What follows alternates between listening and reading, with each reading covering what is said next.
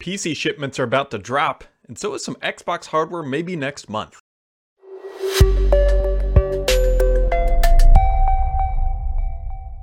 What's up, everybody? Brad here. Welcome back. It is the second half of February. We are rocking and rolling through 2020.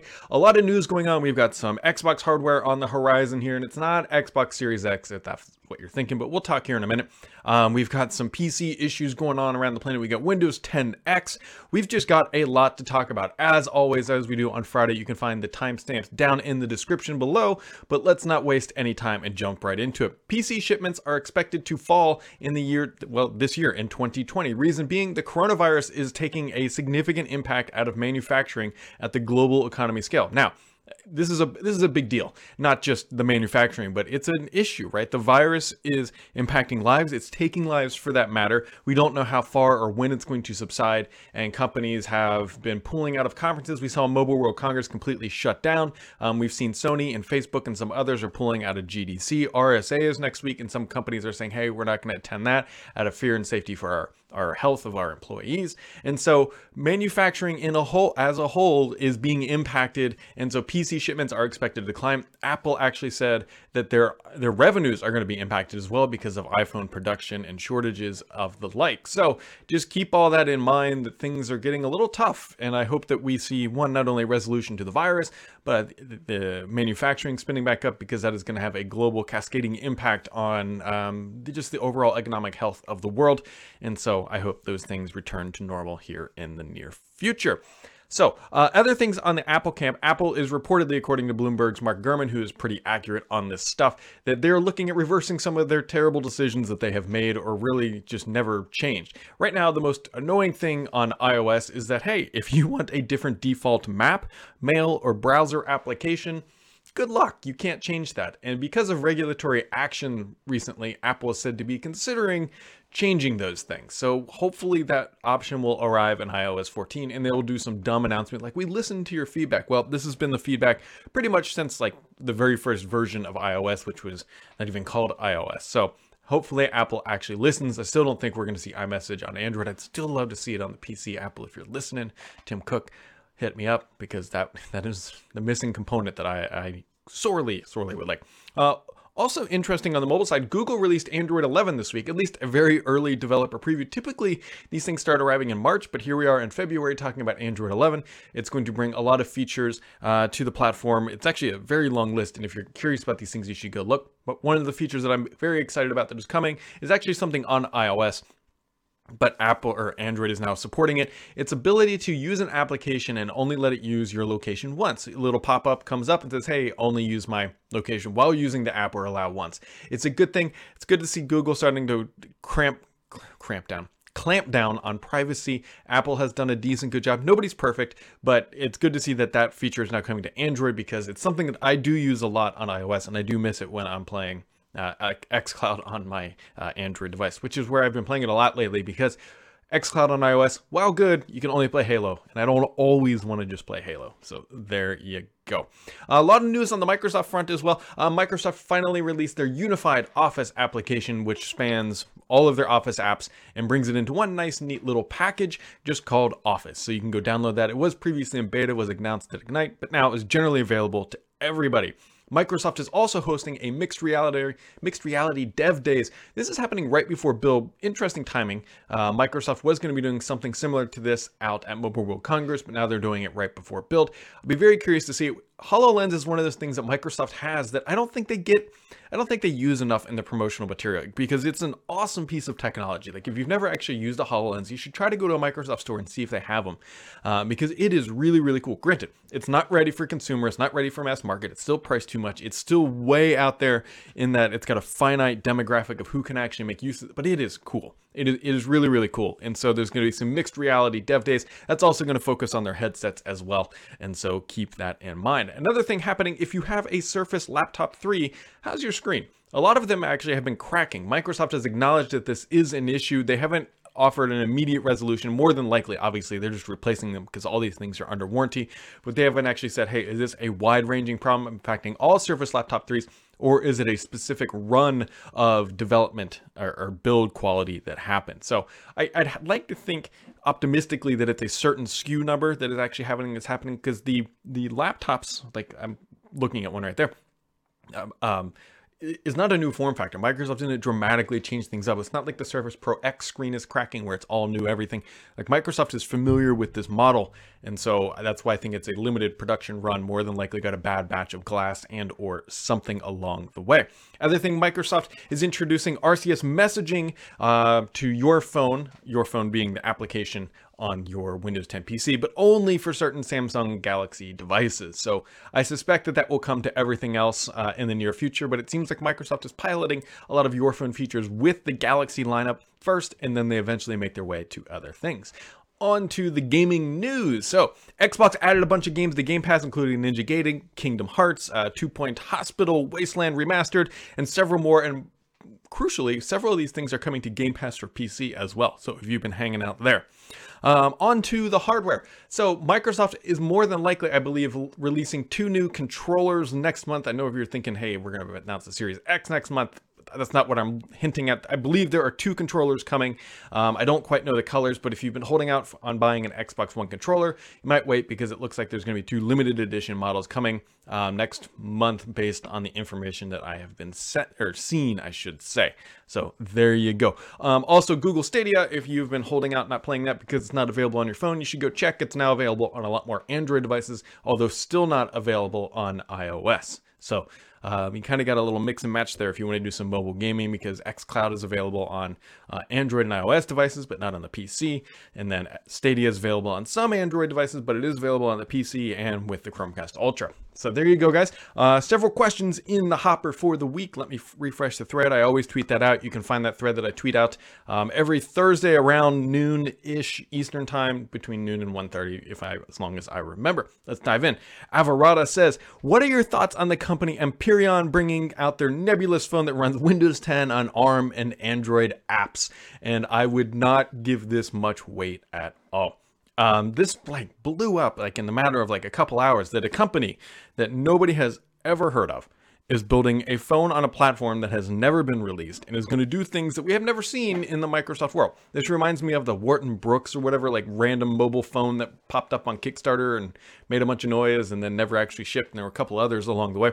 I very much think this is the same thing um, because there's not the there's no call functionality built into Windows 10 on ARM, at least to my knowledge at this time. You'd have to use something like Skype or another application. So it's not um, like it's not like a Qualcomm Snapdragon chip in there that has all the components that you find in a Galaxy S20. It's not it's not the same thing. I think this is complete vaporware. The company didn't even have a website. Um, now they do have a website now, but it is very poorly built put together and like you could see them building it in real time because it said the store will not accept things or will not accept cart items during development beta install period or something crazy like that. It was just basically default language saying, hey, you can't actually use the store because it's not set up correctly and it's not actually installed completely. Um, this like I, I I laughed the whole time because if you went back on Empyrean's Twitter account, which they're based out of the UK because it's called Empyrean UK, like if you scroll back like years, like to 2018. It says, yeah, we're building a phone that's going to run Windows 10 Pro and it's going to be based on Intel. And then the narrative slowly changed over time. I, I don't, this is vaporware. I will be shocked if this thing ships in any sort of volume. The reason being, one, they're trying to do things that have not been done previously. If it was easy or profitable, companies like HPE or HP for the matter would be already be doing it. Number two, margins on hardware are just incredibly thin. Like this isn't something a, a new company, I shouldn't say can't do, but you don't launch a phone this way just with a random Twitter account, random images, and no actual shipping hardware. So, uh, Dave Jr. says, Hi Brad, Dave here. I hear Paul mention he blows away his PC all the time and starts over with a fresh install of Windows 7 of Windows 10. Do you know if he uses the package up? No, he doesn't. He just basically blows it all away uh, and just starts fresh for my knowledge. So, uh, any advice is appreciated. I'm about to blow away my Surface Book 1 that is showing its age. Um, what I would do is just go into Windows 10 and just do refresh this PC is probably a better option than completely reinstalling it. You're more than welcome to do that, obviously. Just throw a USB key in with the bootable media, and it's pretty easy to do. I've done it several times, but refresh this PC typically works pretty dang well. Uh, Kadupa says, My question is With Windows 10X and containers, will Microsoft eliminate the need for antivirus software and also the virus ransomworms attacks? So that's a, a really good question. So the, the idea here is that if Microsoft can run uh, applications, all applications on a Windows 10 operating system, we'll call it Windows 10X, that's that's what Microsoft is calling it. Do we actually need antivirus? No and yes, right? The idea here is, right, that uh, an application is sandboxed or containerized and can't actually access anything else inside the system um, with some light caveats, such as like copy and paste and some other things. So, in theory, no, you do not actually need uh, antivirus software. Now, that is all being built on the foundation that nobody has found an exploit that allows applications to break outside the container. So, do you or don't you? I think it's still too early in the game. In theory, it should eliminate these possibilities, but at the same time, antivirus software will not run on Windows 10X because it does not have access to the substrate that it would need to actually be an effective antivirus platform. So there's also that issue running on Windows 10X. Uh, Andrei Andre says, Hey Brad, thanks for your great work. Appreciate you listening. Uh, do you know anything about the Surface Monitor as a standalone display product? So, the last thing I heard, and it has been far too long, has been over a year, is that it was expected to be in 2021 is when Microsoft was going to do that.